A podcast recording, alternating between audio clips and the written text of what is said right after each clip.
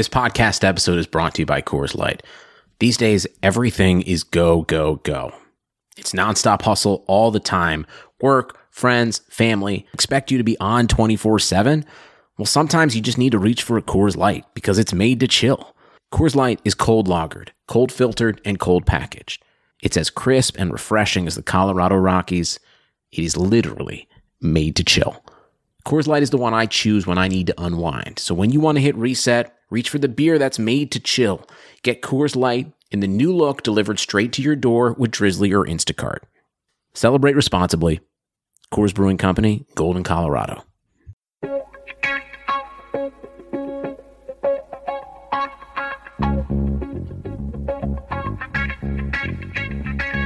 Karlsson, Karlsson, världens bästa Karlsson.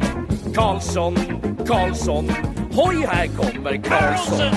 Karlsson, Karlsson, ingen faktiskt, ingen annan Karlsson spelar jag så bra som mig. Karlsson, Karlsson, Karlsson scores! Karlsson, Karlsson, thank you, everybody, for tuning in to another episode of the Keeping Karlsson Fantasy Hockey Podcast, the best fantasy hockey podcast in the world, hosted by two guys who own Erik Karlsson in their keeper pools. I'm your host, Elon Dubrowski, and with me, as always, the fantasy hockey robot, Brian Calm.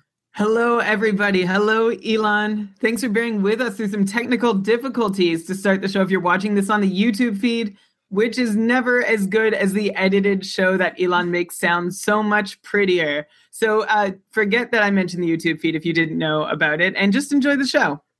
What an intro for the 5% of people watching live versus everyone listening that have no idea what you're talking about. But yeah, you could join us live every week. We are live right now on YouTube. You can go to keepingkarlsson.com/live next week. But let's get on with the show, Brian. I'm so excited. We have so much to talk about this week. Before we get into it, of course, let's mention that we are presented by DauberHockey.com. It's the best fantasy hockey website out there. This is not hyperbole. I really feel this way. They've got everyday daily ramblings, just discussing all of the action from the night before and their thoughts. They've got this like really cool article I don't think we've ever mentioned, looking ahead to next week. Every week they sort of talk about which teams are the best bets and which teams to steer clear from based on schedule. Next week, by the way, Brian, Boston plays 5 times. So it might be a good chance to get at least like a lot of blocks from like a Brandon Carlo if he's available. Sometimes the scorers slow down. Also, they've got the real-time line combos, starting goalies. What a great site! What a great site. I have mentioned that so many times, Elon, on the show before, which just reinforces the fact that you never listen to what I have to say. All your comments so far, Brian, have been amazing. All right. DauberHockey.com. Check it out. Let's get... Oh, here's another thing now that you can disparage me about, because, Brian, we have a bet.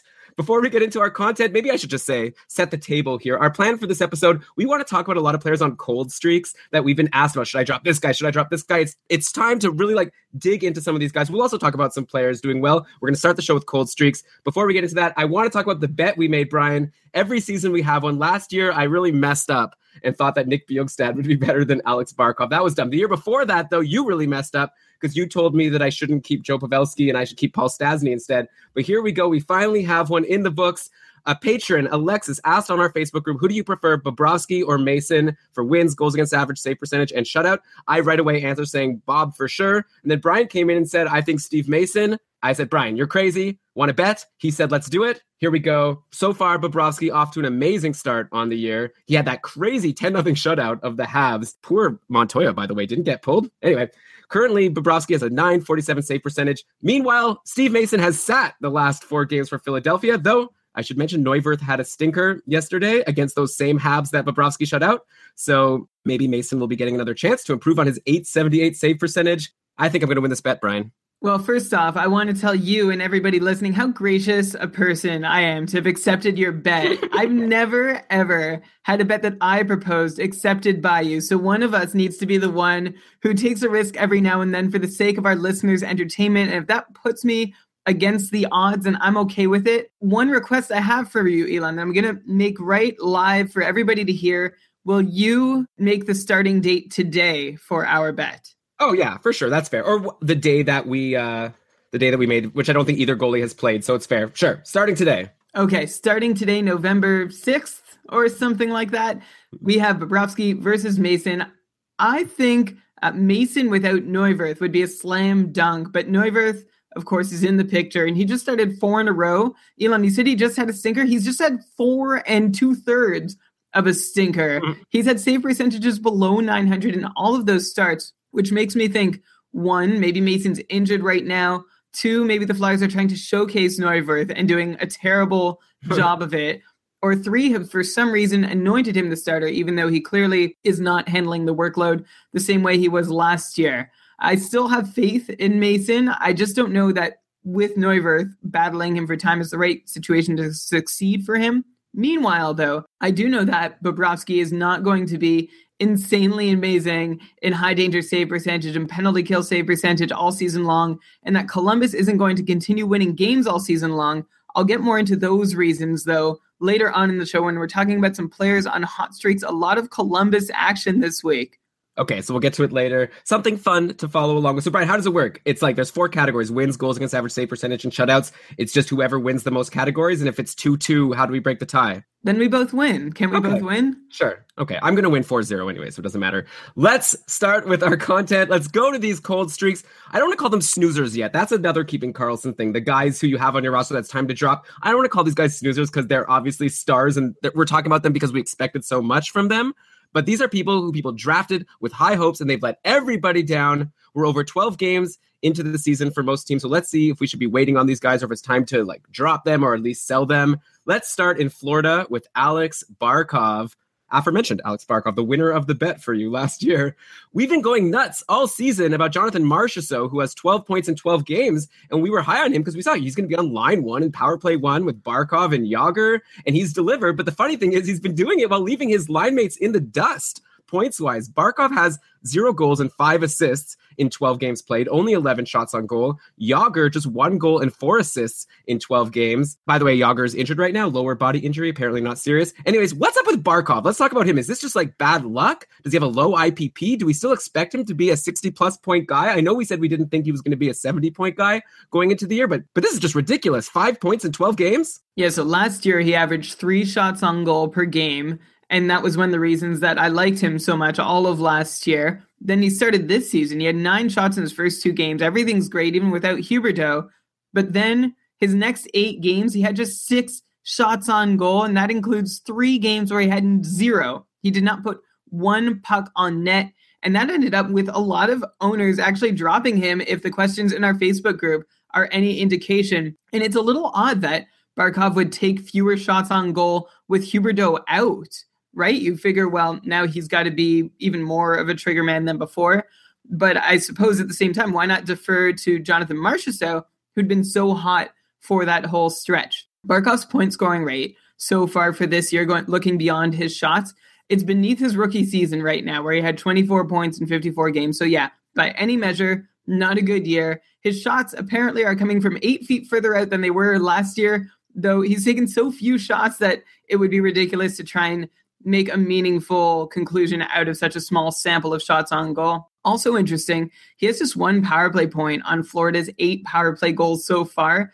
The power play point leaders on Florida are Marchessault, Colton Sevier, and Jason Demers. They're the only guys with more than 2 power play points. None of them were Florida Panthers last year. Anyway, going back to Barkov, it's just too early to give up on him. He's really good. And I think that's all I can tell you right now. He has 8 shots over his last 2 games, so he started firing pucks on net again, which is a positive sign. Beyond that, there's nothing I can tell you, except he's a really good hockey player, and you need to bear with him. There's no other choice. If you drafted him, you'd be a fool to let him go for nothing.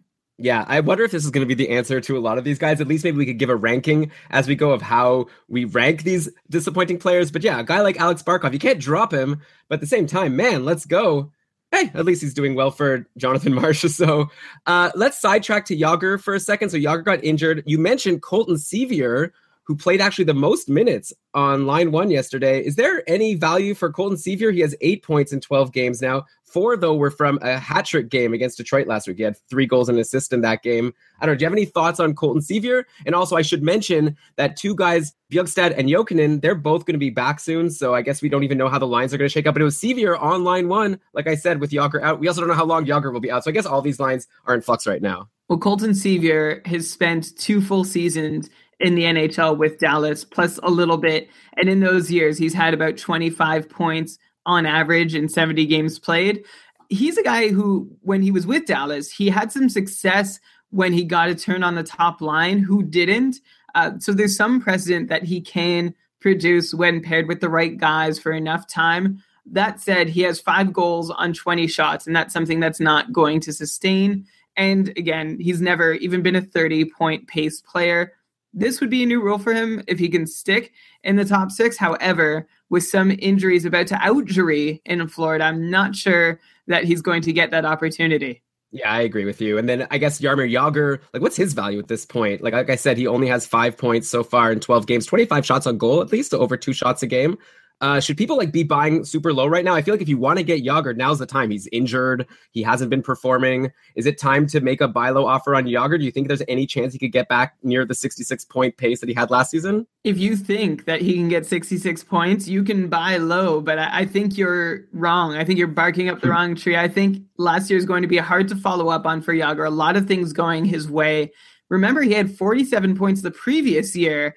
And so I expect this year for him to land somewhere in the middle of those two numbers. He's another year older, and his shooting percentage was so high last year. I expect him to be 50, 55, and that would be a really positive season for him. I would not be disappointed at all if he doesn't break 55 points, although I think some of the people who drafted hoping for him to repeat those unsustainable percentages would be disappointed. Brian, I think we might have a potential episode title here. Barkoving up the wrong tree. Oh, it just came to me.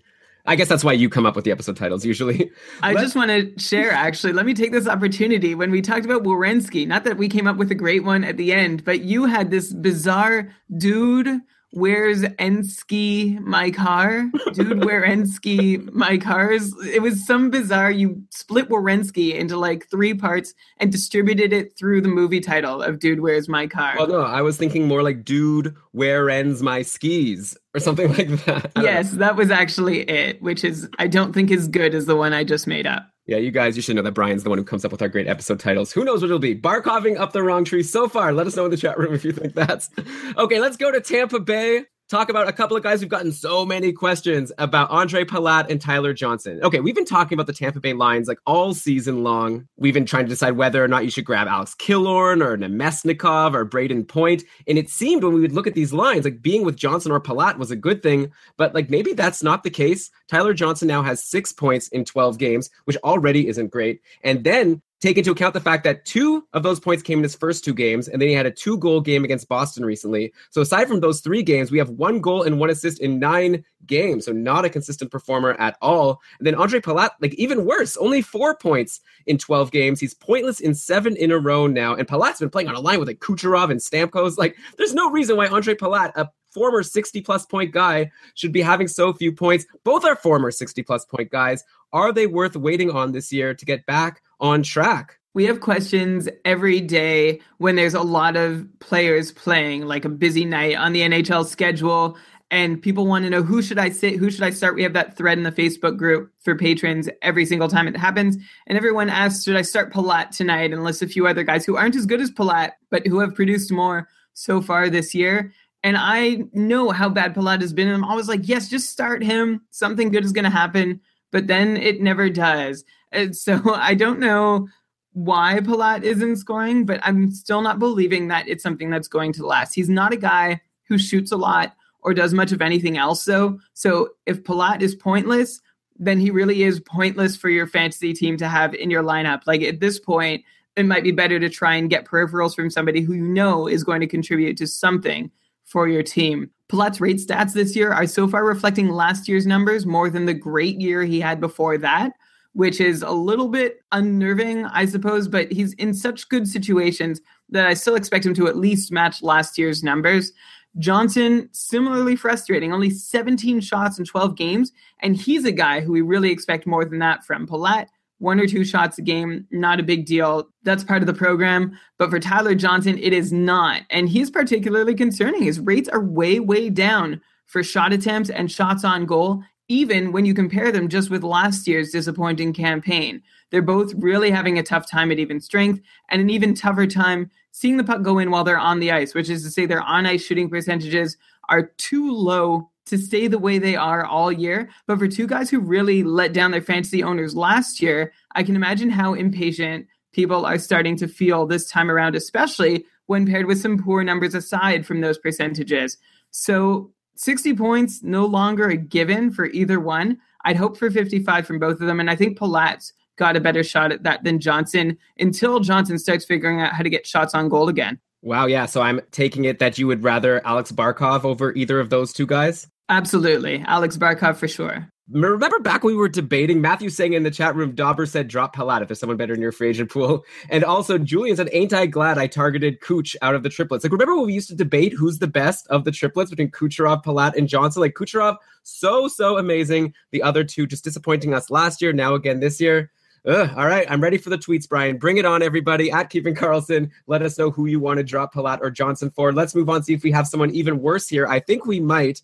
I want to go now to St. Louis, another pair of struggling teammates. And now they did play today. Early in the year, we were lauding Stastny, Paul Stastny. I think it was on our first regular season episode. He had 6 points in his first three games, playing with Tarasenko and I think Alex Steen. Since then, only 3 points in his last 9 games, and actually make that 10 after today, even though St. Louis won 5-1. Paul Stastny didn't get a point. Meanwhile, Jaden Schwartz, only 3 points in 9 games since returning early from his injury. Scotty Upshall has 4 points. So Jaden Schwartz is doing so far worse than Scotty Upshall. Schwartz at least is on the top power play, and he had a power play goal today, which is good. Looks like Stastny was actually bumped by literal snoozer, Yuri Latera. And I call him literal snoozer because, Brian, you said last week that he bores you so much. He puts you to sleep, but he's bumped Paul Stastny off the top power play. So, okay, I'm going to guess that Schwartz, you're going to say, is not drop worthy. He's on the top power play. He's playing with Tarasenko. He scored a power play goal today. I'm hoping things will get back on track. Paul Stastny, though, is it time to dump him for a hot center in free agency? Not on the top line, not on the top power play,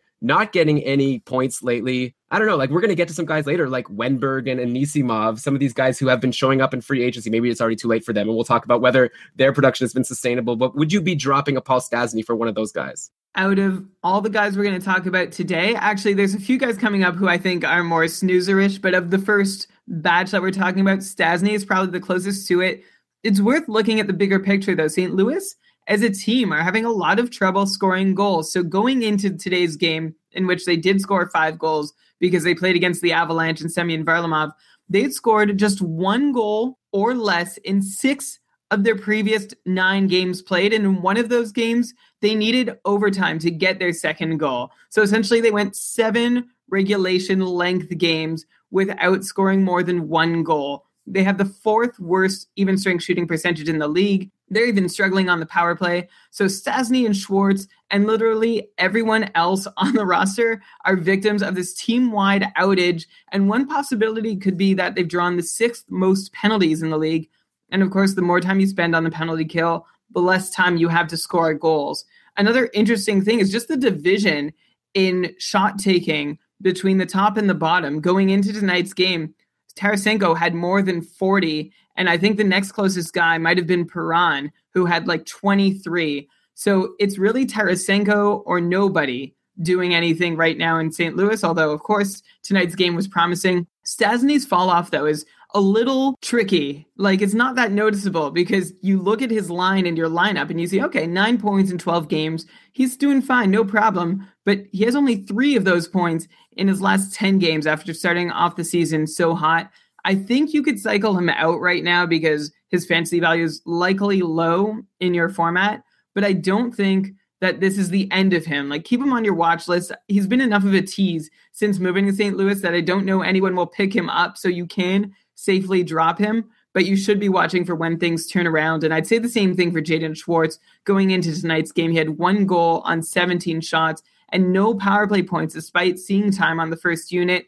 The Blues only have 7 power play goals and 44 opportunities so far this year, which is okay, but not great. I would rather hold Schwartz. If I had to pick one of the two guys, it would definitely be Schwartz. I'd have patience for him. And of course, it already paid off with his goal tonight, even though I still think both are generally worth rostering. It's so weird why Paul Stastny isn't centering Vladimir Tarasenko and isn't on the top power play unit. It's just this weirdness. And again, I've mentioned this before about Stastny, is that he's a versatile player. Why not plug Yuri Latera in there? Because he might be totally useless elsewhere in the depth chart, while Paul Stastny can make himself useful regardless of where he plays. And I think that works a little bit against him. Makes sense. Like, I think I agree with you. Like, you could drop Stastny, add him to your watch list. You don't even necessarily have to wait for him to put up production to add him back. Just wait for it to be announced that he's going to be back playing with decent players. Like, I'm looking at the lines from today. They're getting shaken up every game. So it might not be long before Stastny gets up there, though. Maybe now they're going to stick with it after this great 5-goal performance that was against Semyon Varlamov, who we're going to get to in terms of these players on cold streaks.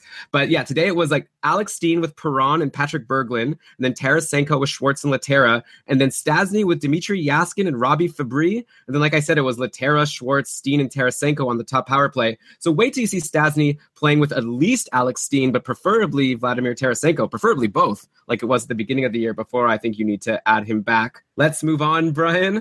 Now let's go to Calgary. People, it's really funny, actually. Preston here in the chat room, after we talked about Barkov and Palat, he said, oh, man, they've already talked about two players on my Cupful team. I wonder if there's going to be any more than Stastny. He's like, oh, no, 3 for 3. So, yeah, he's having a bit of trouble. Hopefully you don't have this guy, Sean Monahan, another person letting his owners down. Only 4 points in 13 games right now. Johnny Gaudreau, not that much better, only 7 in 13 games. But Gaudreau, you know, he's a guy who I don't even want to talk about. Obviously, you can't drop Gaudreau. Monahan, you know, he's been a 63 and 62-point guy in the past 2 seasons, which is really good. But, you know, not amazing. And now that he is, you know, struggling, I'm curious to know where he fits in with these other guys in terms of guys that you might want to be dropping or benching or whatever. Yeah, Monahan, 4 goals.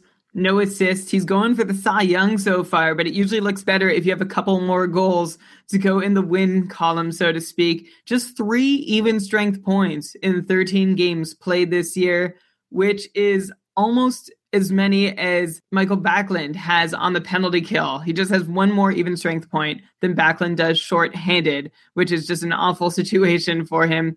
Johnny Gaudreau not doing much better, of course, and perhaps that's the reason why Monahan doesn't have any assists. It's all really weird. If you look at the Flames' point-scoring leaders, Michael Ferland and Troy Brouwer leading the team with these 2 apparent no-doubter young players just coming off new contracts, really struggling in Calgary. Monahan is all the way down at 10th on the team with 4 points in 13 games, like I've said.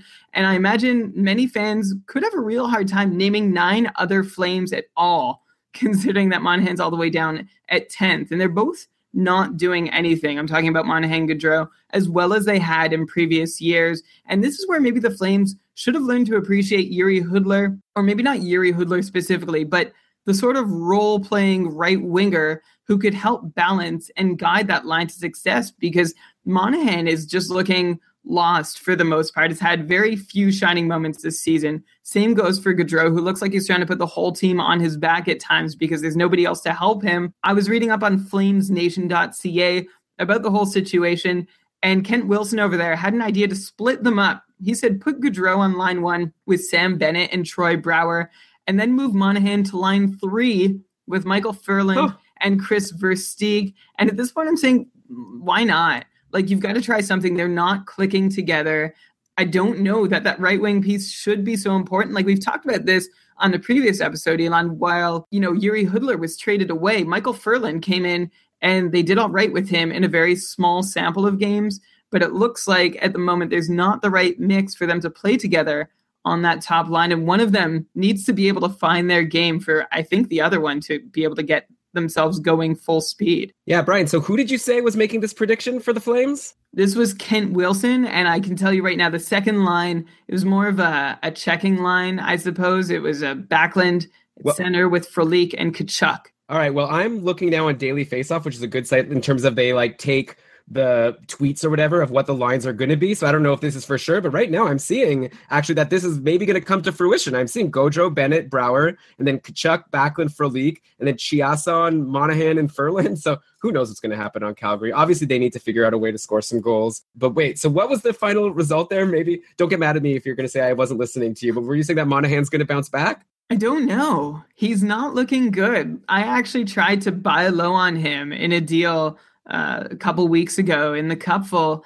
And then I'm sort of glad that it didn't end up happening, because at that point I hadn't watched him a whole lot. But when I am watching him play, I'm just not seeing any reason to start believing in him. Now, he's too good to be kept down all year long, but perhaps this is an off year, like downgrade from, 60 plus to maybe low 50s if he can't figure things out. Bummer. All these guys. I feel like we're having a grief session here in the chat room. Everyone's like crying and using all these sad emojis about how they have all these players. We're talking about, hey, if you have these players, your team could only get better. Hopefully they'll bounce back. Some of these guys, Brian has said he thinks are going to bounce back. I'm curious to see what you'll think about this guy. Let's go to defense on Boston. You all know who I'm about to talk about.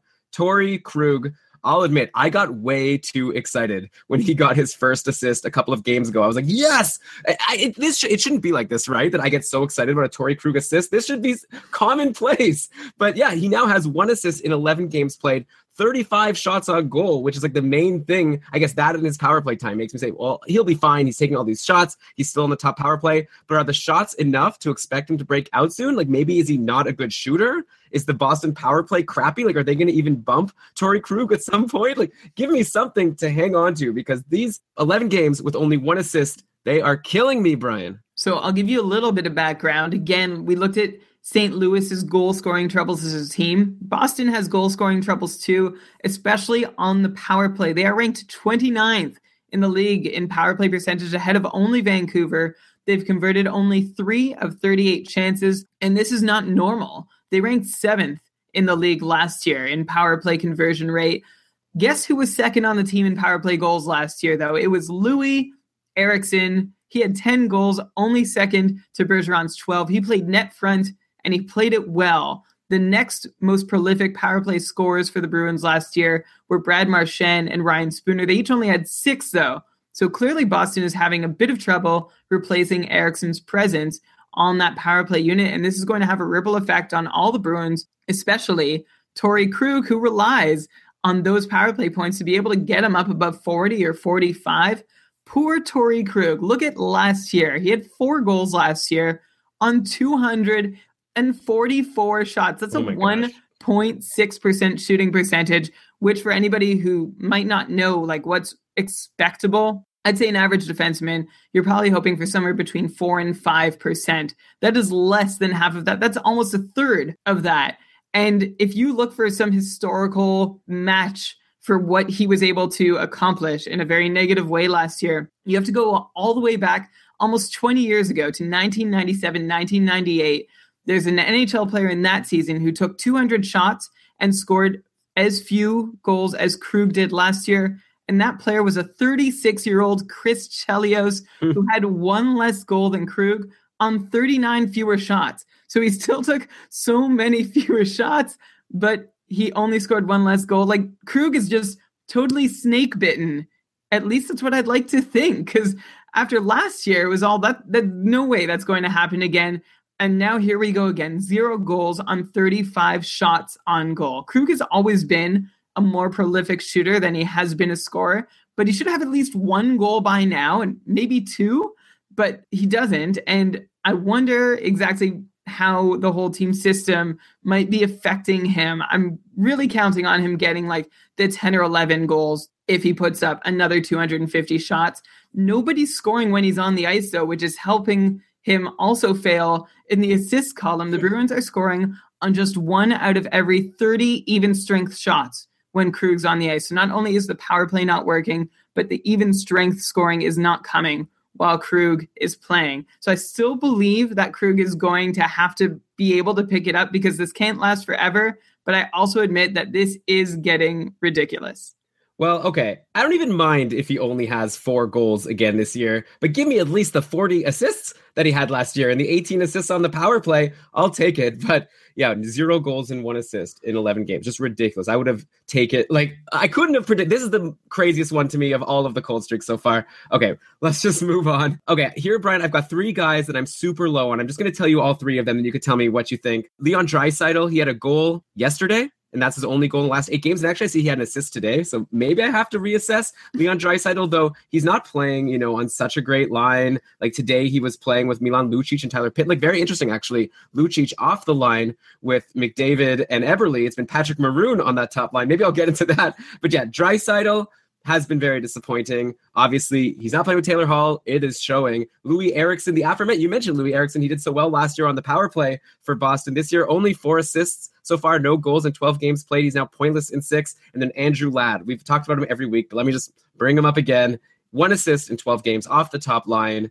I think all three of these guys, I think I dropped Ladd first off of these guys, but I think all of them are people that it's almost time. Like, do you like any of them better than Paul Stastny? Maybe Andrew Ladd, and if Andrew Ladd was a center, oh, wow. I'm not sure I'd say the same thing. Andrew Ladd is another guy who's 0 for 0 goals on 25 shots, and his lone point not only came on an assist, but the assist was on an empty net goal, which is so embarrassing. That reminds me of Ryan Getzlaff last year. He had one goal for the longest time, and it was an empty netter. Ladd has been on the ice for just 3 even-strength goals all season long and 1 power play goal. Fewer shot attempts per 60 minutes than previous years, but still getting about as many pucks to the net. I wonder if that's something he can sustain. I really do think his luck should turn. It's just by how much is it reasonable to expect it to turn, because I don't think he's as good as his best years. I think those are behind him. I'm still hoping he can be like a 50-plus guy, and I'm wondering if we should almost be waiting for a coaching change at this point to see how that works, because nothing's working in Long Island right now. Like, we've thought, oh, Josh Bailey up on the top line. At one point, Matthew Barzal was going to get a look, and we were getting interested in him. Anthony Beauvillier also not doing anything with all the looks he's getting. And you had Jack Capuano take a shot at his GM this week by quoting the number of points that were removed from his lineup in the offseason due to attrition or trades, or I can't remember how they lost them all. And GM Garceau seemed to be aligned on the whole Yarrow Halak issue. It's a very hard read in Long Island right now, but this blender can't go on forever. I think once it stops, I think Ladd is going to be able to do something. Leon Dreisaitl, definite snoozer, and even with 2 points in 2 games, still a snoozer. I would win, Elon, all the bets that we ever made that revolved around Leon Dreisaitl. The fact of the matter is, even before today, being with Lucic and Pitlick, he wasn't with good line mates already. He was with Puljujarvi and Maroon, and Dreisaitl is not good enough yet to make a line happen all by himself, even if there's a very talented 18-year-old on it. He was also recently replaced on the top power play unit by Ryan Nugent-Hopkins, who is doing all right in that role. And then I'll move on to Louis Eriksson, who I think I'm going to call him a snoozer. It's going to happen. It's not his fault. 0 goals on 14 shots at even strength. He's only been on the ice for 2 goals scored at even strength. And I'm wondering if he was given enough of a shot with the CDs. I'm looking at his RotoWorld page, and the clip, like the little news item, says Louis Eriksson is not working out with the Sedin twins. And I was trying to figure out what that meant. Like, were they going to the gym together at the start of the season? But then it went on to say he has yet to work out with any line in Vancouver, which is true. Nothing's clicking. And, you know, if the Canucks couldn't make it work with Radim Vrbata, who's doing just fine to start the year in Arizona, thank you very much, why would they figure out how to get the most out of Eriksson all of a sudden? He appears snake-bitten. So did Vrbata all of last season, but the points never came. And of course, Eriksson's going to look snake-bitten when he's playing at even strength with Brandon Sutter and Marcus Granlund, and also seeing second power play unit time. I think Louis Eriksson is good. I think the Canucks are not. Well, what's wrong with working out on your own? Like, that's okay. Maybe Louis Eriksson doesn't like to have other workout partners. I heard that Jeff Probst for Survivor, apparently when he goes out on location, he's required to have his own gym made for him that he likes to work out by himself. That's something I heard. Anyway, okay, I got some things to say about it. I agree with pretty much everything you said. Avi in the chat room also kind of backing you, saying don't drop Ladd. He's not playing that poorly, just snake-bitten, 50 points with his peripherals, and as a left wing is decent. You know what, Avi? I would make a bet with you if you're up for it. I think Ladd is going to have under 50 points this year. But I guess we'll see. I'll even take you up on that, Elon. Could we go 50-point pace from today? No, I'm saying 50 points overall he's not going to hit. Okay. Sorry. I agreed to give you the pace for the goalie bets. That's enough. Maybe he could hit a 50-point pace. I actually don't think he will, but obviously. Anyway, okay, let's move on. You mentioned how the New York Islanders have been shuffling around their lines. Did you know, Brian, that Cal Clutterbuck was the one on line one with Tavares and Josh Bailey yesterday versus Edmonton, and he had an assist. So how about that? And 4 shots on goal and 3 hits. The thing about Cal Clutterbuck is you might have him in your league already if your league counts hits. He actually has 42 hits in 12 games played this season. So if your league counts hits, I think that Cal Clutterbuck might be a really good short-term ad while he's on line one. Like, don't expect it to last. But like for next week, I think if your league counts hits, I would grab him. And then we talked about Edmonton and how Dreisaitl's not playing with McDavid. I guess he wasn't before. Pat Maroon is. He actually had 2 assists, 2 shots on goal, 3 hits yesterday. He's also a guy that's good for hits. So 2 guys, Maroon and Clutterbuck. If your league counts hits, they're both currently on their team's line one playing with amazing players. So guys to watch. I don't know. We have to give some sunshine when we're talking about all these disappointing players. Yeah, and I'll throw in a little more. I mentioned Radim Vrbata. I know we're talking about hot streaks later in the show, but I'm not sure he totally qualifies. He does have 7 points in 11 games so far this year. It took him 17 games to get his 7th point in Vancouver last year. And even then, like, I don't even know if that's the pace he maintained all season. I didn't do the math. So things are looking good for Radim Vrbata, who is not a bad hockey player. It's just that the Canucks were a bad team. Yeah, and now that the Arizona is such an amazing team, and now Martin Hansel's injured, so that's another less player for Vrbata to play with, though obviously we expected that Martin Hansel was going to get injured at some point. But yeah, Verbata's been a nice surprise so far. I think we called it, Brian. We said when we were looking at the rankings, we said he's a guy that maybe you could draft really, really late, and he could give you some good results. Brian, here we go. I've been excited to get to this all night. I want to talk about our new sponsor for Keeping Karlsson, Draft. We have a sponsor. We didn't even tell the patrons about this. We wanted to surprise you. We know you love playing fantasy hockey. That's why you listen to this podcast. So we know you'll love playing fantasy on Draft. Draft is a simple daily fantasy app where you can do snake drafts just like the ones you do at the beginning of your season-long league. You can do drafts whenever you want. They last for just one day, and they take only a few minutes to complete.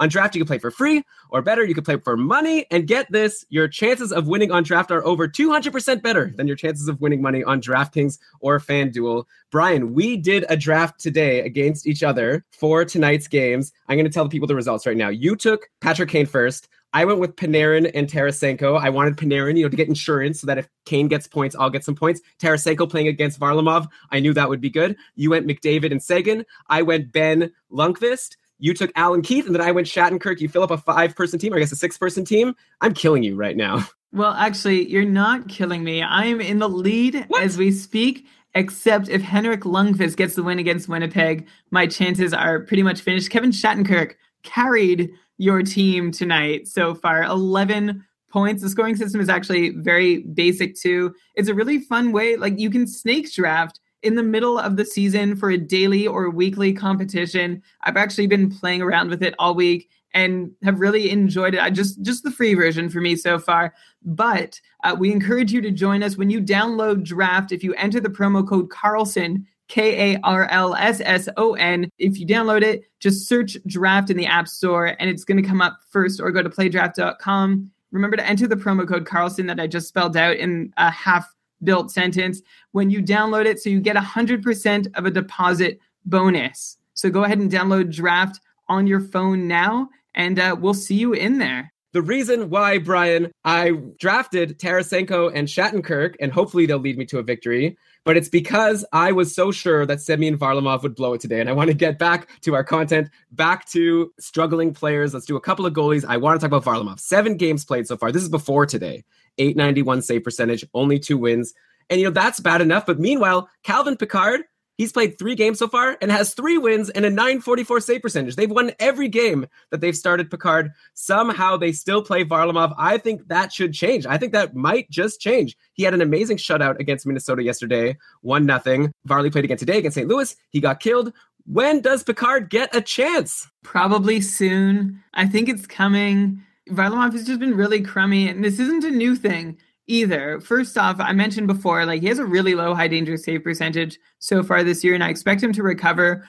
He also has a weak goals saved above average, which is comparative. So another goalie in his place might have stopped 4 more goals than he has so far this season. And one thing that is the carryover from last year, just 3 out of 7 of his starts, actually now 3 out of his 8 starts, have been quality starts, and that's nothing new. We warned you last season how Varlamov is not surefire elite. He's not going to be a consistently great goalie. In fact, if you look at his quality starts percentage last year, he was below Antti Niemi. He was below Cam Ward. He's below Andre Pavlik. So even though he put up better overall numbers than all those guys, he still was more likely to have a crummy start, a crummy outing that would blow up your stats for the week.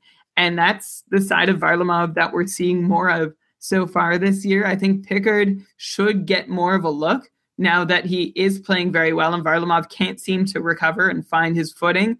I think Varlamov can be a better goalie. It's just a matter of how much slack he has left, especially with Pickard playing so well. That's another bet I would make. Picard higher save percentage than Varlamov. But I don't know if he'll get the games played to make him worth an ad, but I think he should. And you know what? Speaking of St. Louis, we're talking about how St. Louis beat Colorado today. I wanted to also talk about Jake Allen, who hasn't been much better. He had a good game today. It was against a struggling Colorado Avalanche. Aside from that, going into today's game, only an .898 save percentage in his 9 games played, 4 wins. Meanwhile, again, another capable backup. And Brian, you called this in the preseason. I remember you said, watch out for Carter Hutton. He has a .926 save percentage in 4 games. He got the win yesterday against Columbus, 2-1. That's a Columbus team that was able to put 10 goals on Montoya, but somehow could only score 1 against Carter Hutton and the St. Louis Blues. Do you? I guess kind of same question as Varlamov Picard. Is there a chance that Hutton could steal starts from Jake Allen? I think there's less of a chance in St. Louis. I don't know that Hutton is a better goalie than Jake Allen.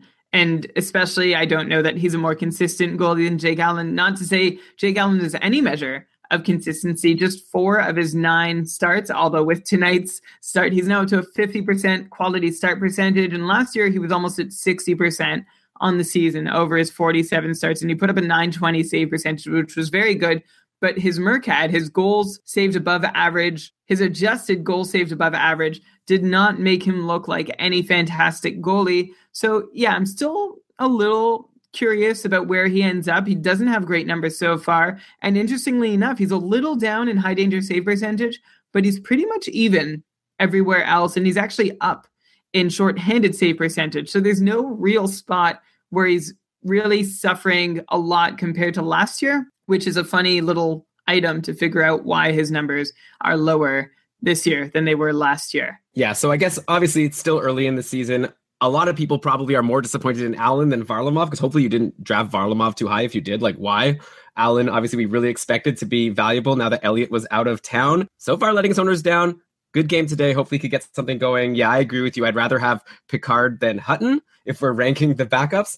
But yeah, 2 disappointing goalies. Maybe we're giving them, you know, the anti-jinx right now, and they'll start being good now that we've name-checked them on the show. Okay, Brian, this has been too depressing. Let's get to players on hot streaks. We've tried our best to help you guys feel a little better, or for some of them, I guess it's kind of like your SOL with some of these guys on cold streaks. But let's turn it around. Let's talk about some guys who have been great, maybe not for your team, because a lot of these guys are available in free agency or were up until recently. Let's stick in Columbus. I guess we talked about already a couple of guys. We've been loving hashtag Team Werenski all season. But after that 10-0 blowout against poor Montoya and the Habs, we have 2 more Blue Jackets putting up a point per game pace. We've got Alex Wennberg, who now has, in 10 games, 1 goal, 11 assists for 12 points, 14 shots on goal, 8 special teams points. Of course, 4 of those assists were against Montreal, but still that leaves 1 goal and 7 assists in 9 games played. Not in that great game, not too shabby at all. So I'd love to ask you if his production is sustainable or fleeting. Brian, he's been playing with Sad and Foligno in line 1 and also on the top power play. And speaking of Nick Foligno, he's also now got 12 points in 10 games. Again, we could even take out that game against Montreal, and that still leaves him with 9 points in 9 games. Last season, only 37 points. 2 seasons ago, 73 points. Now we're above a point per game. Are we seeing the 2014-15 Foligno resurface? Or, you know, is this just a mirage and really last year was more the real Nick Foligno? So Wennberg and Foligno, give us your take on these awesome Columbus producers so far. Okay, so I alluded earlier that Bobrovsky is really benefiting off of Columbus's success, but it might not be sustainable. Here's why.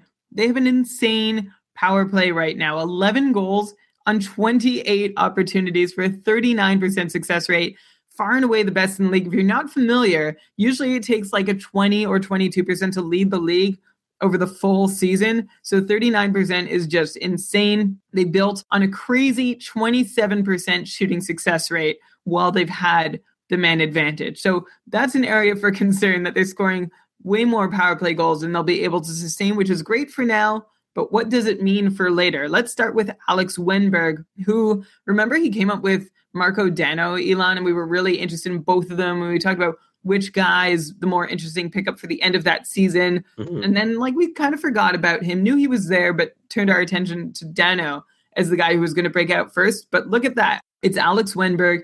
And I've been into him this last couple weeks because his even strength personal and on-ice shooting percentages, they look so sustainable. And he had a point per game pace through that whole, you know, first few weeks of the season. And I'm checking his percentages and I'm like, oh, this is all looking pretty good.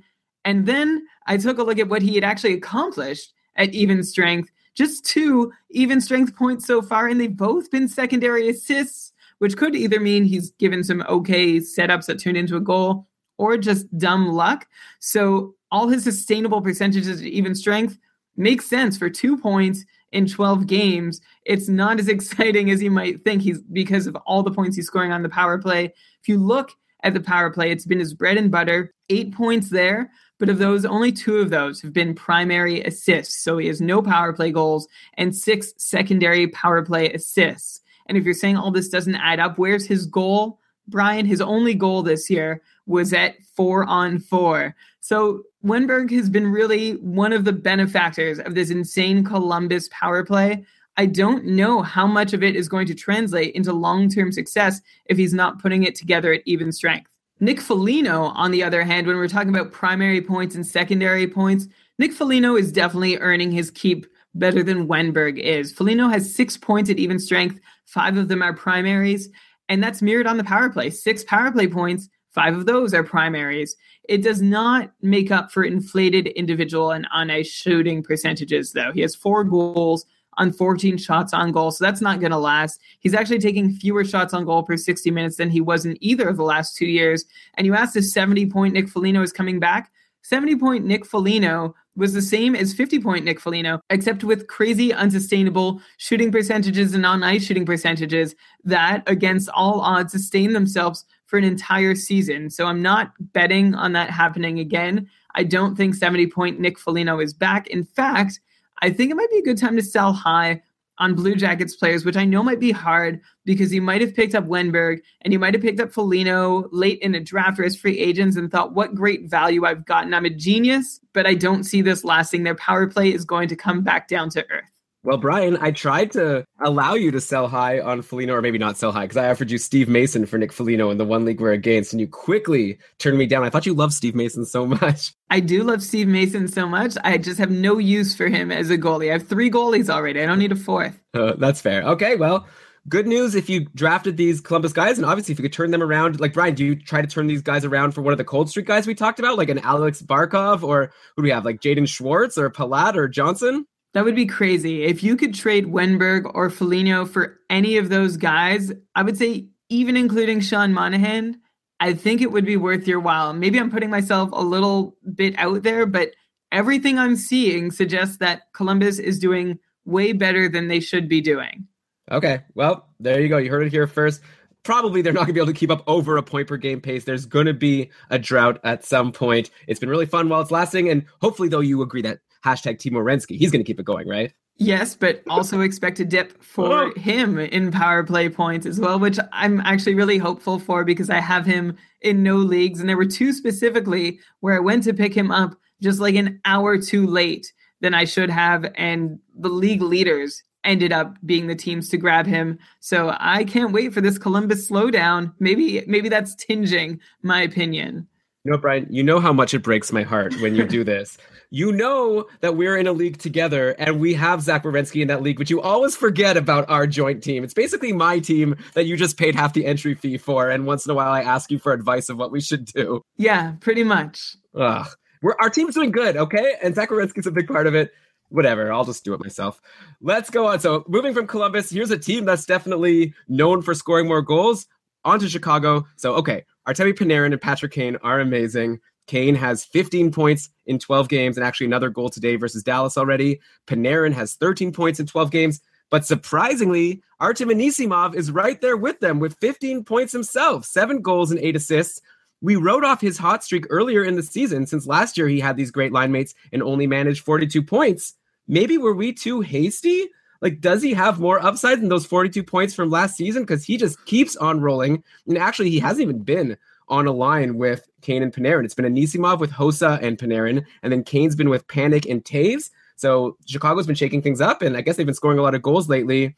But yeah, what do you think about Artem Anisimov? If he's still available, do you go and grab him? Maybe above those Columbus guys? So you just asked me if we were too hasty to write off Artem Anisimov, career-high 44-point player over 7 NHL seasons. Yeah, well, but I'm just talking about now this year. He has 15 points in 12 games. Obviously, you can say no. I have to ask the question. I think, if anything, we'd be too hasty to be excited and think that anything great is going to happen. A 10-game point streak. Fantastic. Congratulations to him. He's scoring on 1 out of every 3 shots he takes, and he's not even taking a lot of shots. You already said how last year he picked up 0.5 point per game while playing with an Art Ross winner. And another incredible player in Panarin.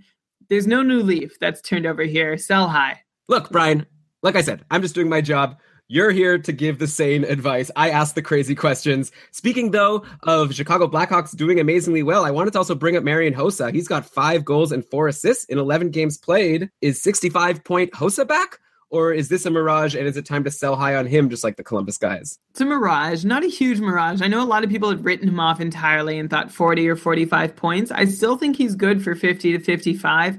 8 of his 9 points so far have come on the power play, which is nice. He's involved. He's getting that time. But, of course, I want to see more success at even strength, which he hasn't found. Just 1 point at even strength this year. 5 of his goals have come on 29 shots. That's a pretty high shooting percentage. His even strength on-ice shooting percentage is about where it should be, which isn't great news for him if he's only managed a single point with a reasonable, manageable on-ice shooting percentage so far. So, yeah, try and sell high. If you can convince somebody that 60, 65-point Hossa is back, great. Otherwise, I guess just hold on to him. If you were clever enough to pick him up late in your draft as an old guy who's not very exciting but could still crack 50 points. Yeah, well, playing with Panarin, not that bad. I mean, yeah, I like him, but I agree with you. Like 65 plus would be a bit insane. Okay, Brian, I want to now go to the Rangers. So many questions about these players. So here it is. For all the people who've been asking us on Twitter and on the Facebook group, I'm going to ask Brian for you right now. The top 2 scorers on the New York Rangers are JT Miller with 4 goals and 8 assists for 12 points in 12 games played, and Kevin Hayes with 5 goals and 6 assists. For 11 points in 12 games played, and actually another goal for Hayes and another goal for Miller today against Winnipeg. So both of them keep on rolling. Then we have 3 guys tied at 10 points, Grabner, Stepan, and Vesey. So also a couple of names, maybe not Stepan, but a couple of other names that we wouldn't have expected there. You know, you would have thought it would have been like Zuccarello and Nash and Kreider, though Kreider's been injured, to be fair, Zibanejad. But okay, these guys, JT Miller and Kevin Hayes, they're on the third line along with Michael Grabner, and they're not even getting power play time. So I just need to ask, like, but they're doing so well, and it keeps coming. And also, I remember last year, JT Miller had that really good run. Is any of this production sustainable? Has there ever been, Brian, I'm actually curious, has there ever been a third line player with no power play time that's been a valuable fantasy asset? Because like people keep asking, should I add these guys? And my default is just like, you can't take a guy on the third line. You know, maybe you don't want to call it the third line. I guess they're getting more minutes maybe than the first or second line. I'm just looking at the names. You know, it seems like the third line. But like generally, I don't like to advise picking up a guy on the third line who's not getting any power play time. But Miller and Hayes putting together amazing seasons so far. What do you think about these guys? Are either of them worth picking up? I think a lot of people already have. People are very excited in the chat room that we're bringing these guys up. We talked about all of those snoozers and guys on cold streaks above. Is it time to drop one of them for JT Miller or Kevin Hayes? This is a tough one for me to be a wet blanket for, but I'm going to go ahead and do it. The Rangers, let's give them credit for what they've done. They have 50 goals over their first 12 games. They lead the NHL in goals for, and they are destroying the NHL in goals for per game played. They are averaging just over 4 goals per game, or 4 and a fifth goals per game. And the nearest team is the Blackhawks at 3.5 goals per game. So they're scoring almost 3/4 of a goal more per game than the Blackhawks, their nearest competition. And like that is also still higher than most of the rest of the league. They're doing very well. The thing with the Rangers is that while scoring all these goals, like going into tonight's game, they had 5 or more goals in 5 of their last 6 games. That's crazy. But the crazier thing is that at even strength, they're averaging fewer shots on goal per game than 25 other teams over that same span. So that's the real concern right now for the Rangers, is that they're scoring a lot, but it doesn't appear as though they're shooting a whole lot. So eventually you're going to have to expect fewer of their shots to go in, or they need to figure a way out to really up their shot count. If you look at what they're doing, like relative to that, I mean, it makes sense that they lead the league in team shooting percentage, and that's not a positive unless, of course, they found some magical goal-scoring key that every player on the team, including Miller, Hayes, and Grabner, have learned and mastered within the first 12 games of the year. And because of this, I think it's best to stick with the shooters on the team, because when the percentages dry up, the guys who are not taking shots are the ones who are going to be hit the hardest. And that puts Grabner and Miller in a better spot than Hayes if you look at their shots on goal per 60 minutes rates. Although I'm really not expecting huge things from either of these three over the full season. Grabner has done this for years now. Ever since being a rookie, he's super exciting. And even in the last few years, he has a big run. Everyone thinks he's back. And then he either gets injured or just tails off and plays like he's injured. JT Miller interests me, but not enough for me to want to make a play yet, because I think he is just still benefiting from huge percentages that aren't sustainable. I kind of see him as like a Troy Brouwer type from previous years, a third liner who doesn't see a lot of power play time, but still can put up a half point per game pace if you need somebody in a depth role. Yeah, so if these guys are available to you in free agency, you know, I guess JT Miller, you're saying, is the one you'd like the most, so you don't expect it to continue. Keep in mind, next week, the Rangers play on Tuesday against Vancouver, and then not again until Saturday. They do play two times on the weekend against Calgary and Edmonton. Two opportunities, I guess, to score some goals, maybe more so against Calgary, of course. So maybe you might want to grab them for the weekend if you can. Yeah, I think that's a decent idea. It's just, you know, again, Miller's the best guy for me. 4 goals on 28 shots. It's a 14% shooting percentage, which is like within reason on the high end still, but still within reason. And when you sort by points, you know, you get those guys that you were saying, Elon, Miller, Hayes, Grabner, VC. But when you sort by shots, you get the guys you'd expect. You get Rick Nash, Zibanejad, Kreider, Zuccarello, Stepan. And those are the guys who are going to be the ones carrying the Rangers through the season. This is just a little blip for the rest of the team. Right. And by the way, I will say a lot of people also asked about dropping Patrick Stepan. He had obviously that big slump at the beginning of the year, like he always seems to do.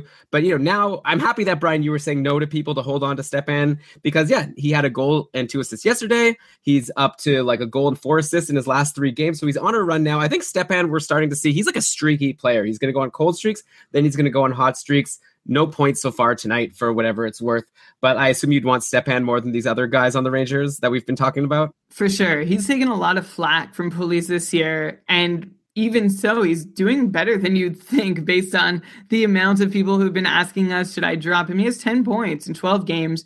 The thing is that they're fairly well spread out. So I think the issue with Stepan might be that he's hit the score sheet this year as often as he's missed the score sheet. But overall, he's doing all right. I prefer him to JT Miller, who's the best of that group of 3. And thank you to Julian in the chat room. I think I said Patrick Stepan. I meant Derek Stepan. Patrick Stepan, wasn't he like a former first overall pick? Or yeah, so, right? Patrick Stepan, first overall pick of the Thrashers, best known for scoring on himself.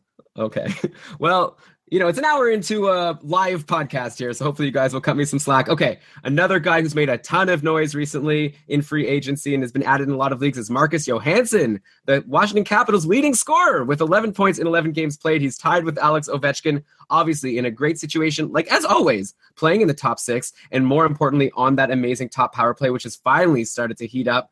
No points in his last 2 games, though, so it looks like he's slowing down. His career high is 47 points. Is there any reason to expect him to beat that, or do you think that's kind of what we're going to see from Marcus Johansson again this year? Well, first off, Elon, I need to go back to Patrick Stepan, who did not score on himself, but he did miss an empty net that ended up being a goal against in the dying seconds of a hockey game. Okay, so that's the YouTube clip that comes up when you look up his name, and that's, I think, what most people know about him.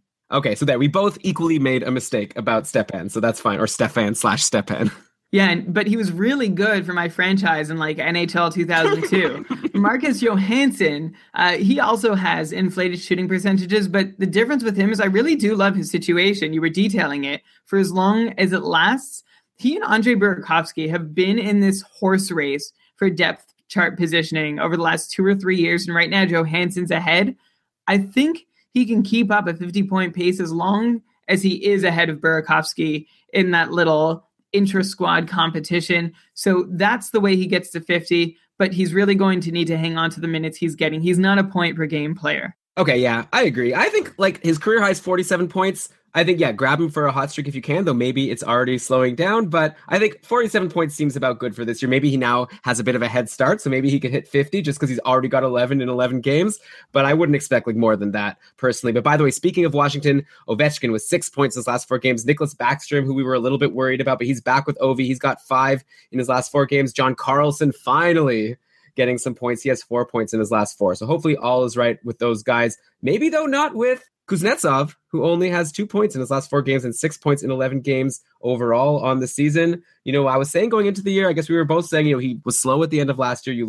We've already talked about it a bunch of times, but yeah, we still haven't seen a bounce back from Kuznetsov, even though we've been seeing bounce backs from Ovi, Backstrom, and Carlson. So maybe a bit concerning for him. Yeah, still watch him. I still think he's a really good hockey player. I don't think he's lost his touch. Like last year was maybe a fatigue or an injury thing, or it's still a freak thing. I need to see another 20 games of ineffective Kuznetsov before starting to worry. Although I think a lot of people probably drafted him in the first 2 to 3 rounds of their leagues. And I'm not sure that feels like a great investment right about now. So I'm rooting for him to come back for all those people. I like his chances of coming back more than Sean Monahan's. What about Alex Barkov? Who would you take between Kuznetsov and Barkov? That's a closer one.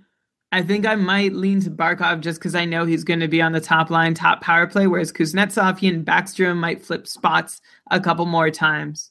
Yeah, plus with Barkov, you know, Huberdeau's going to be back at some point. Like, on one hand, like, Marchessault's been good, so you'd think that should be good enough. But at some point, Huberdeau will be back. You know, Jokinen and Bjugstad, even though they don't play with Barkov. I know we're already going back to, like, the top of the show, but I should mention that, you know, even though they don't play on the same line as him, maybe they take some of the other team's defense away in terms of, like, how they're matching players up against each other. So I do see some more upside for Barkov. Well, Kuznetsov's been in a pretty good situation, not putting up points. Okay, we mentioned him at the end of last show.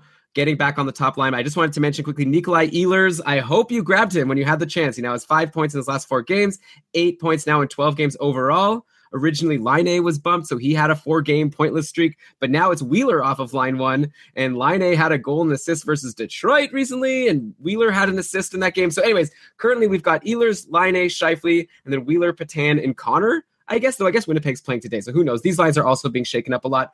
Bottom line, if Nikolai Ehlers is on the top line playing with Mark Scheifele, I think he's definitely worth owning, and you can't leave him in free agency. You know, the one thing I want to ask you, because I know maybe we've talked about Winnipeg a lot, Mark Scheifele, he's going to get at least 70 points this season, isn't he? Like, he's already up to 12 points in 12 games. Like, this guy is for real, I think. Like, at this point, I'm pretty convinced he was amazing last year. I think he had a 70-point pace.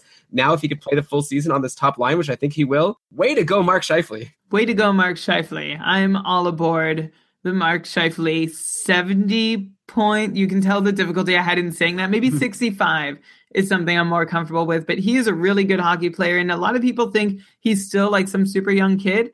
He's turning 24 in the middle of this season in March. So he's had enough years to figure out how things work and for his body to, you know, become big and as big as it's going to get to compete with the rest of the NHL. So I'm into Mark Scheifele, no question. And anybody who's on that top line in Winnipeg. So, you know, if you're wondering what to do with Nikolai Ehlers, if he's not on the top line, drop him. If you're wondering what to do with Patrick Laine, if he's not on the top line, if it's not a keeper league, you might be able to let go of him. Wheeler is the one guy that I would definitely hang on to, regardless of what line he's on, which is not the top line at the moment. So Wheeler owners can hope he either makes magic wherever he is in the lineup, or he gets back to the top line soon, or Brian Little returns before the end of the month to make everything better for a top six. Yeah, and hey, even today, Winnipeg is playing the Rangers. The game's not over yet. The Rangers are winning 5-2, so maybe the lines will get shaken up. But it is just like I said before, Wheeler is still not on the top line. But hey, you know what? Mark Scheifele's got a goal assisted by Ehlers. Then we've got Patrick Laine with a goal. So it's looking good for all of these four guys basically on Winnipeg. Perreault is injured right now, by the way, which is a bummer for him, but he wasn't doing anything anyways. But yeah, I like Ehlers. I like Scheifele. I like Line A, but actually I would put him third for this year, which maybe is controversial. Maybe a lot of people would think that you should have Line A over Ehlers. But obviously, like last week, I was saying Line A because I didn't like Ehlers on line two. So obviously it's shifting around. Brian, good for you, because I remember on the Facebook group you suggested when people were suggesting dropping Ehlers, you were like, he'll probably get back on the top line at some point. You were so right, and it's working out. Next, let's go to Anaheim. I want to talk about Rickard Rakell. We also mentioned him last week, saying that he was going to finally come back and join the team after signing a contract and figuring out all of his visa issues and whatever. And what a return. He's played 3 games and he has 3 goals and 3 assists, 6 points in 3 games, 13 shots on goal, 2 power play points. Of course, Nick Ritchie has been out. So Rakell has been playing with Perry and Michael Scarbosa in the last game. And that's because Ryan Getzlaf was also out. And maybe because of Getzlaf being out, Rickard Rakell has also been on the top power play along with Kessler and Perry. So anyways, both Ritchie and Getzlaf could be back as soon as today. There's going to be a game in a few minutes, starting with Anaheim. By the way, Anaheim also has a guy named Cramarosa on his team. So they've got a Scarbosa and a Cramarosa. So that's kind of fun. Anyway, okay, Rickard Rakell, 43 points in 72 games last season. That's a 49-point pace. Seems like he should be able to beat that. Obviously, it depends on his deployment, but looking great so far. Yeah, a fantastic start for Rickard Rakell. And we'll see where he slots in with Ryan Getzlaf back, because he's never really been more than a half-point per game guy over a long stretch. He's very good when he's on that top line with Perry and Getzlaf, but there's actually a massive difference in his numbers between just playing with Perry and someone else and playing with Perry and Getzlaf. Like, that is the ideal situation, unless he's added some new element to his game now where he can play with Perry and whoever else, because he started so well in that situation. The problem is for him, it's almost like with Paul Stastny in St. Louis, although different because Rakell is no Paul Stastny, but the better Rakell plays, the more likely I figure it is that the Ducks think that they can spread their offense out a little bit more over a couple lines, although that second line is pretty well set. One thing to wonder about maybe is with Randy Carlyle behind the bench. He did stack his top line for years in Toronto. Essentially, it's the only way he could keep his job, but that's only if you consider Tyler Bozak over Nazem Kadri as a legitimate way to stack a line. I'm not so sure. If I'm a Rakell owner, I'm really enjoying the start. I'm not like wiping the dust off my hands motion, thinking that I've made a great decision and nothing more needs to change, though. I feel like I'm watching really closely to see if he gets to play with Perry and Getzlaf and if he can keep up this crazy pace, which he can't. But a 50-point pace would be a really nice surprise from Rakell. Maybe surprise is too strong a word. A really nice campaign. Yeah, I think that 50 points is right now where the money line is. Like, if you were going to do an over-under, I think you'd be putting it at 50, and half the people would be saying over and half would be saying under. I think that's a reasonable expectation. And by the way, Brian, you're being hard on Tyler Bozak. He has 9 points in 12 games this season so far, so he's putting together a nice year. In his last game, actually, against Vancouver, he had 2 goals and an assist, the game before. So a nice little run for Bozak for people looking for, you know, I guess some value in free agency. Obviously, I don't expect this to last. I'm being somewhat tongue-in-cheek, Brian. Okay, next, I want to go to New Jersey. I also want to revisit something from last week there. We talked about Damon Severson and how he was doing so well. And you know what? Now we check back in. He's leading New Jersey in points with 9 points in 10 games. It's actually before today's game. Hall had 8 going into today, 2 goals and 3 assists in his last 3 games. So hopefully people didn't listen to you last week when you said to grab Oviedo over Severson, because they missed out potentially on 5 points. So I guess, Brian, my question is, at this point, have you changed your mind about Oviedo versus Severson? Is who's the defenseman on New Jersey you'd want the most? Oviedo only 2 points in 10 games so far this season. I hang my head in shame. I'm so sorry to all those people who missed out on Severson's points. To be honest, I was one of them. Remember, I said I kept Oviedo and Michael Matheson, who's also done nothing recently, over Damon Severson. And so this is something I've been revisiting all week. Should I have seen something else? Did I get something wrong? But I'm going to be stubborn. I stand by what I said last week. I like Oviedo's offensive generation numbers more, and that means there's more shot attempts happening for the Devils while he's on the ice than Severson. And if you look at Damon Severson's own shots on goal counts, he has 15 of them in 10 games. So that's like a 1.5 shot on goal per game pace. So I was curious, how many defensemen shooting at such a low pace have recorded 40-point seasons before? And only 8 of them have recorded 40-point seasons, averaging 1.5 shots per game over an NHL season. Nicholas Cronwall is a guy who's done it twice. Andre Markov, Nick Leddy, and TJ Brody all did it last year, although we spoke specifically about TJ Brody's crazy on-ice shooting percentage last year. That definitely helped him get there. So, I mean, could Severson join this group? Leddy, I guess, could be a reasonable comparable as somebody who is the de facto guy on the power play, on a power play that isn't all that great but isn't terrible. And he also is not like a key cog on it. Like, he's not taking a ton of shots on it. So maybe Severson could. I'm just saying I still don't know that it's likely, and I still prefer Oviedo for another week. If he can't make anything happen from those increased offensive opportunities that I'm insisting he's getting, then sure, at that point, like, no contest for Severson. There's no point in holding Oviedo much longer for the amount of production he's giving. But I still think that if we watched 150 games at these shot rates from both of them, Oviedo would end up with more points. So, Brian, I guess I'll throw something at you just to see if this changes your mind today. It's 1 game. New Jersey beat Carolina 4-1. Kincaid, by the way, a good game for him, spelling Schneider. But Oviedo played only 15 minutes and 50 seconds, no power play time, while Severson had, looks like the second most time on the team, or no, I guess the third most time behind Lovejoy and Andy Green, but obviously you don't depend on them for offense. He had 21 minutes, including the most power play time for a defenseman with 2 minutes and 4 seconds. So I don't know. I'm seeing Severson is potentially getting a better deployment at this point.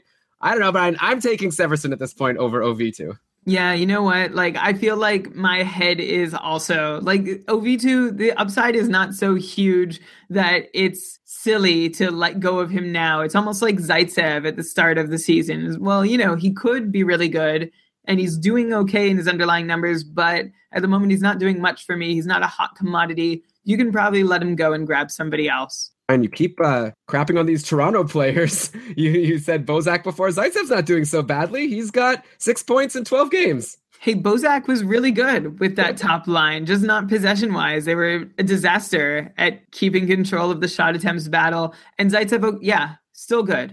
I don't mean to. I've been pumping up Toronto players' tires all summer. I've been more excited about the Leafs than I ever have been in my life. Okay, yeah. So how's that? We just have to even it out. I don't know. It just sounds like you hate the Leafs from just how you randomly bring them up when you want to bring up an example of someone bad. I was just trying to think, not of somebody bad, but of somebody with upside on defense, an unknown entity who you might not be wanting to wait around for that long. Maybe Provorov is another example. A non-Leafs example. How about that? I think no. I think it's another bad example because Provorov has 6 points. Okay, 6 points in 13 games. So I guess a little bit worse, but still not bad, like a 40-point pace. Anyway, OV2 is the worst of all of them. That's the bottom line. He is. There's no denying that OV2 is the worst, and you can let him go because nobody else is going to want him in all likelihood. Yeah, unless they listen to this show and they're big Brian fans.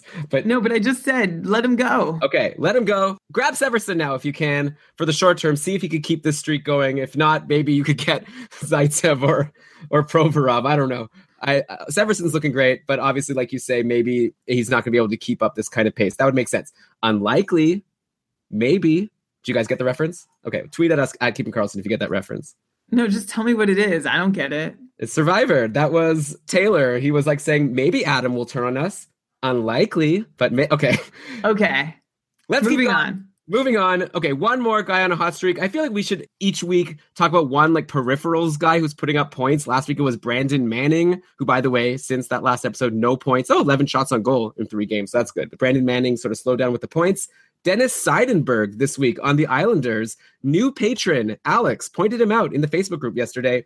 8 points in 12 games played so far on the year. 2 goals, 4 assists in the last 4 games. He's been playing over 20 minutes also in his last 3 games, which is more than he was getting before. And he had 5 blocks yesterday and 6 hits the game before. 16 hits and 31 blocks overall on the season. So you're getting some nice peripherals from Seidenberg and some offense right now. His career high is 32 points. So that's a long time ago. Could he get back there, or is he more like the 20 or less points guy that he's been in for the last few seasons? Well, first off, shout out to Alex and all our other new patrons this week, including Andrew K., Alex P., Brad S., and Kyle K. Thanks a lot for joining us in the Facebook group. For more info on how to support the show, keepingcarlson.com/patron. That was unplanned. Dennis Seidenberg, you know, he never really was a big peripherals guy before this year, and he's never been a threat for any more than 30 points, and that's even a generous number considering over the last 2 seasons, he has 26 points in 143 games. Not seeing any more shots against him, which is what I thought was going on at first, having moved from Boston to Long Island, and Long Island being a bit of a mess. But it's not the case. Not seeing any more shots against him. He's not seeing any more penalty kill time. So I don't even know that his blocks are going to continue anywhere above maybe about 2 or so a game. It is nice that these little bursts are coming, but they are uncharacteristic unless he's been asked to change the way he plays. So short term, if you want to try and ride those blocks and something really has changed with his deployment and what his coach is asking him to do, okay, sure. But long-term, I'm still not sold that he has great fantasy relevance, even for his peripherals. Okay, well, you know, someone to watch. Probably it'll be like a Manning, and he won't have any points this week. But I'll do this every week, Brian. I'm going to bring up a peripherals guy who's putting up points that you wouldn't have expected. Let's move on. I guess we're nearing the end of the show. I'm just going to go to the next fantasy hockey headline of the week, which is some outjuries. Usually we start with injuries and outjuries, but I just really wanted to talk about the cold streaks and hot streaks this week. Brian, I'm going to throw a whole bunch of outjuries at you, and then you could just comment on the ones that you think are interesting, okay? Okay. All right, so we already talked about Rickard Rakell. What an amazing return. Nicholas Cronwall is back for Detroit. He's played 2 games now, no points. He played today, actually. It was 2 shots on goal in his first game. Let me check and see how he did today with his second game back. It was no goals, no assists, another 2 shots, 20 minutes of ice time. Okay, so, you know, I think that's kind of what we could expect from Nicholas Cronwall at this point. He had 49 points 3 seasons ago, but it doesn't seem like he's there anymore. Obviously, we want to watch his deployment and also how that affects Mike Green. Yeah, and the thing to notice about Cronwall's return is not exactly what Cronwall is doing, but that Mike Green is still seeing a really great percentage of his team's power play time. Still saw 24 and a half minutes on the whole, over 2 minutes on the power play. So that's great news for Mike Green owners. By the way, Mike Green, 12 shots in his last 4 games, which is really nice because in his 6 games before that, he had just 3. Yeah, so I guess we were saying that you might want to watch Mike Green for when Cronwall returns. He might take a hit. Seems like it'll be okay. It was both of them on the top power play recently with Nyquist, Tatar, and Zetterberg. So if they could both get power play time, I guess they'll get some points. But I'm not too excited about Cronwall at this point. Maybe I'll be proven wrong. But wanted to let you guys know, another guy who's back, Connor Sheary for the Penguins. He actually had 2 assists against the Sharks, up to 5 points in 5 games now on the season. And looks like he started the game yesterday with Crosby and Hornqvist, but ended up with Cullen and Fair. I'm not sure exactly what's going on with these Pittsburgh lines. Carl Hagelin ended up playing with Crosby and Hornqvist and ended the game yesterday with 3 assists, one of them shorthanded. So he's up to 5 points on the season now. But yeah, so Connor Sheary's back. I'm not sure. Take a look at the Penguins lines before you add anyone. You might want to add Carl Hagelin. Brian, you talked about him a lot going into the season, being excited about him potentially playing on that HBK line. But obviously, if he's going to be playing with Hornqvist and Crosby, then that would be huge for a guy like Carl Hagelin, who has shown that he could put up points in the past in the right situation. Yeah, big 3-assist game, only 1 shot on goal. So he's another guy who, like Palat, if he's not getting you points, he's really not doing a whole lot at all for you. Last year, he was able to average just over 2 shots on goal per game. This year so far, not even at that mark, about 1.5 shots per game. I think it's going to be a blender for a while on that left side in Pittsburgh with Wilson and Sheary and Kunitz and Hagelin until, I don't know if they're going to settle on something that works or it's just going to keep moving around. Yeah, it's a bummer for Connor Sheary, who was putting together a good season before he got injured. He had that good game yesterday, but maybe don't get fooled into adding him if he's going to be playing on line 4 with Matt Cullen and Eric Fair. But obviously, we'll see what happens with Connor Sheary. Of course, no one on Pittsburgh, aside from Malkin, Crosby, Hornqvist, Kessel, and Letang, is really super valuable just because those are the guys on the top power play. And I guess Kunitz, if you're in a league that counts hits. One more outjury I was going to mention, David Backus, back from his elbow surgery. That was a weird thing, but he was back pretty quickly. Went back to line 2 with a slumping David Krejci and Ryan Spooner. And yesterday, no points, -2, 5 hits, which is great. I guess Backus has that value in leagues that count hits, but he only has 1 point in 5 games since his amazing first game of the year where we had 2 goals and 1 assist. In that game, if you recall, he was playing with Marchand and Pasternak before he got bumped for Bergeron coming back. So David Backus, he's back. Not too exciting if you're not looking for hits. Hopefully, though, Boston, I guess we talked about Torey Krug, so hopefully they could get something going with any player not named Bergeron, Pasternak, and Marchand. Actually, Bergeron was someone who was looking like a cold streak guy, but he's been good lately, so I didn't even want to bring him up this week. And then, Brian, I'll give you one potentially coming back soon outjury, so just someone to watch. I guess we already talked about Jokinen and Bjugstad on Florida, but apparently Evander Kane has been practicing, and, you know, he was dropped by a lot of teams in your league, potentially. Wait, in your league, probably only dropped by one team, but he was probably dropped in a lot of leagues after he sustained that rib injury after 1 game. But, you know, Evander Kane, he's pretty good when he plays, right? He's a huge injury risk. You don't want to invest a lot in him, but if he's a free agent right now, I'd consider picking him up. He gets so many shots on goal. He had 20 goals in 65 games last season, so he could score. I like him when he's healthy, so watch out for Evander Kane's return. And also, I think that could be good for Sam Reinhart, who, you know, has been saddled with crappy line mates and he's still doing okay, but obviously it'll help if he has Evander Kane back to play with. Yeah, for sure. The interesting thing about Evander Kane, you'd think he would have had more power play opportunity last year. Only 6 power play points.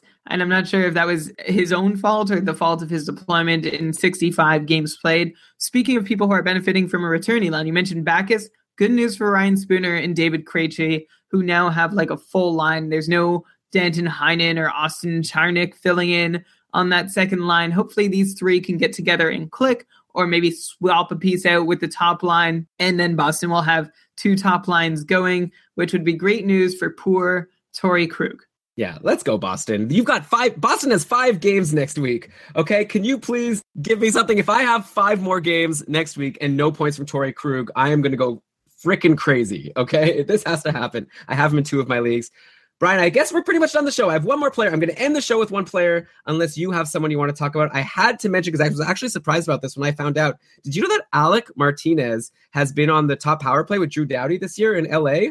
I assumed it was Jake Muzzin because it's been Muzzin the last couple of seasons. But no, it's been Alec Martinez. And Martinez is currently leading the team with 9 points in 12 games played. He also has 30 shots on goal. He also has 26 hits and 22 blocks. So Alec Martinez has maybe quietly been one of the most valuable fantasy defenseman this season, believe it or not. And, you know, compare that to Jake Muzzin, who only has one goal in the whole season. He's still giving the peripherals, 30 hits and 21 blocks. But at this point, I assume if you have Muzzin and Martinez is available, I assume he's not. But, you know, Brian, I assume now we got to take Martinez over Muzzin? It seems that way, doesn't it? 9 points in 12 games played, although for all the power play time, he's gotten just 2 power play assists to date. And last year, he had 13 power play points. So it's not a totally new thing for him to be seeing time with the man advantage. I like what I've seen from him so far. He has a better shots on goal per 60 rate this year than he did last year, averaging actually 2.5 shots on goal per game, which is way ahead of what he had last year, which was less than or about 1.5 shots on goal per game. Lots of 3s and 4s in the shots column for him, which is a very positive thing. So Alec Martinez, worth considering. I don't know if it's over Muzzin yet, because I still feel like that spot hasn't totally been ceded to Martinez. Like, I could see Muzzin just getting it back at some point in the near future. But maybe Martinez over Johan Oviedo. Oh, come on. That's like 100%. Martinez over all those guys like Zaitsev and Severson. Like, Martinez has been on the top power play, and especially if your league counts hits and blocks and shots, like, to me, no brainer. He's been fantastic. I just feel like we didn't notice him. I don't even know why. Speaking of, like, he's leading LA in points, like, which is actually kind of disappointing for some other LA players. A lot of people have been asking about Kopitar, only 6 points so far. Drew Doughty, only 5. Tyler Toffoli, I think, only 6 points. I guess, Brian, before we end the show, any final comments back to the whole cold streak thing? I assume people shouldn't be worried about Kopitar and Toffoli. No, absolutely not. Kopitar seems to do this frequently. He'll do nothing for a while, and then, oh yeah, no big deal. 75 to 80 point pace. It's just a matter of when he starts doing that. And of course, Toffoli is going to be affected by that, or, you know, whatever is happening around him. Still, you know, I made my point earlier in the year that he's not about to break out for another 30 goal, 60 point season, but 50 to 55 points is still reasonable to expect. Yeah, and by the way, Marian Gaborik, who should be in that top 6 at some point, apparently won't be back until December. So at least another month to wait for Marian Gaborik to maybe help spark, even though I don't think he's needed to spark Anze Kopitar. Okay, Brian, what a show. This has been so much fun. It's past 9:30, like always. And yeah, so thanks everyone for listening. Thanks, Brian, for all this research. If you like the show, we'd love to hear your feedback. Tweet at us at Keeping Carlson. If you want to help us out, you can give us a 5-star review on iTunes. We're also now in the Android store. I didn't even know that existed, but I signed up for it last week, so I don't even know if they have reviews. But if you like listening to podcasts on the Android store, we're there now. So there you go. But yeah, the iTunes review would be very much appreciated, like I said. Also, like Brian mentioned in the middle of discussing one player, I don't remember who it was, but you could become a patron of Keeping Carlson. I won't get too far into it, but we have the Facebook group, which is a lot of fun. We have our monthly patron casts. So if you're interested in learning more about how to support the show and become a patron with, you know, like a beer for Brian or I once a month, $5 a month, keepingcarlson.com/patron. But that's all I've got for you. Let's cue that outro music. And Brian, why don't you go ahead and read us the credits? All right. This episode of the Keeping Carlson Fantasy Hockey Podcast was presented by Dabra Hockey and supported by our patrons. It was researched with help from Dabra Hockey, Frozen Pool, Corsica Hockey, Hockey Analysis, Hockey Reference, Hockey Database, Elite Prospects, Roto World, and Fantrax. Great job, Brian. Also, by the way, like I said before, check out Draft. It's actually pretty cool. I like it. Try the promo code Carlson to get that 100% deposit bonus. Great job, Brian, as always, and we'll catch you all live next week at 8 p.m. Eastern Time, keepingcarlson.com/live. And until next time, keep on keeping Carlson.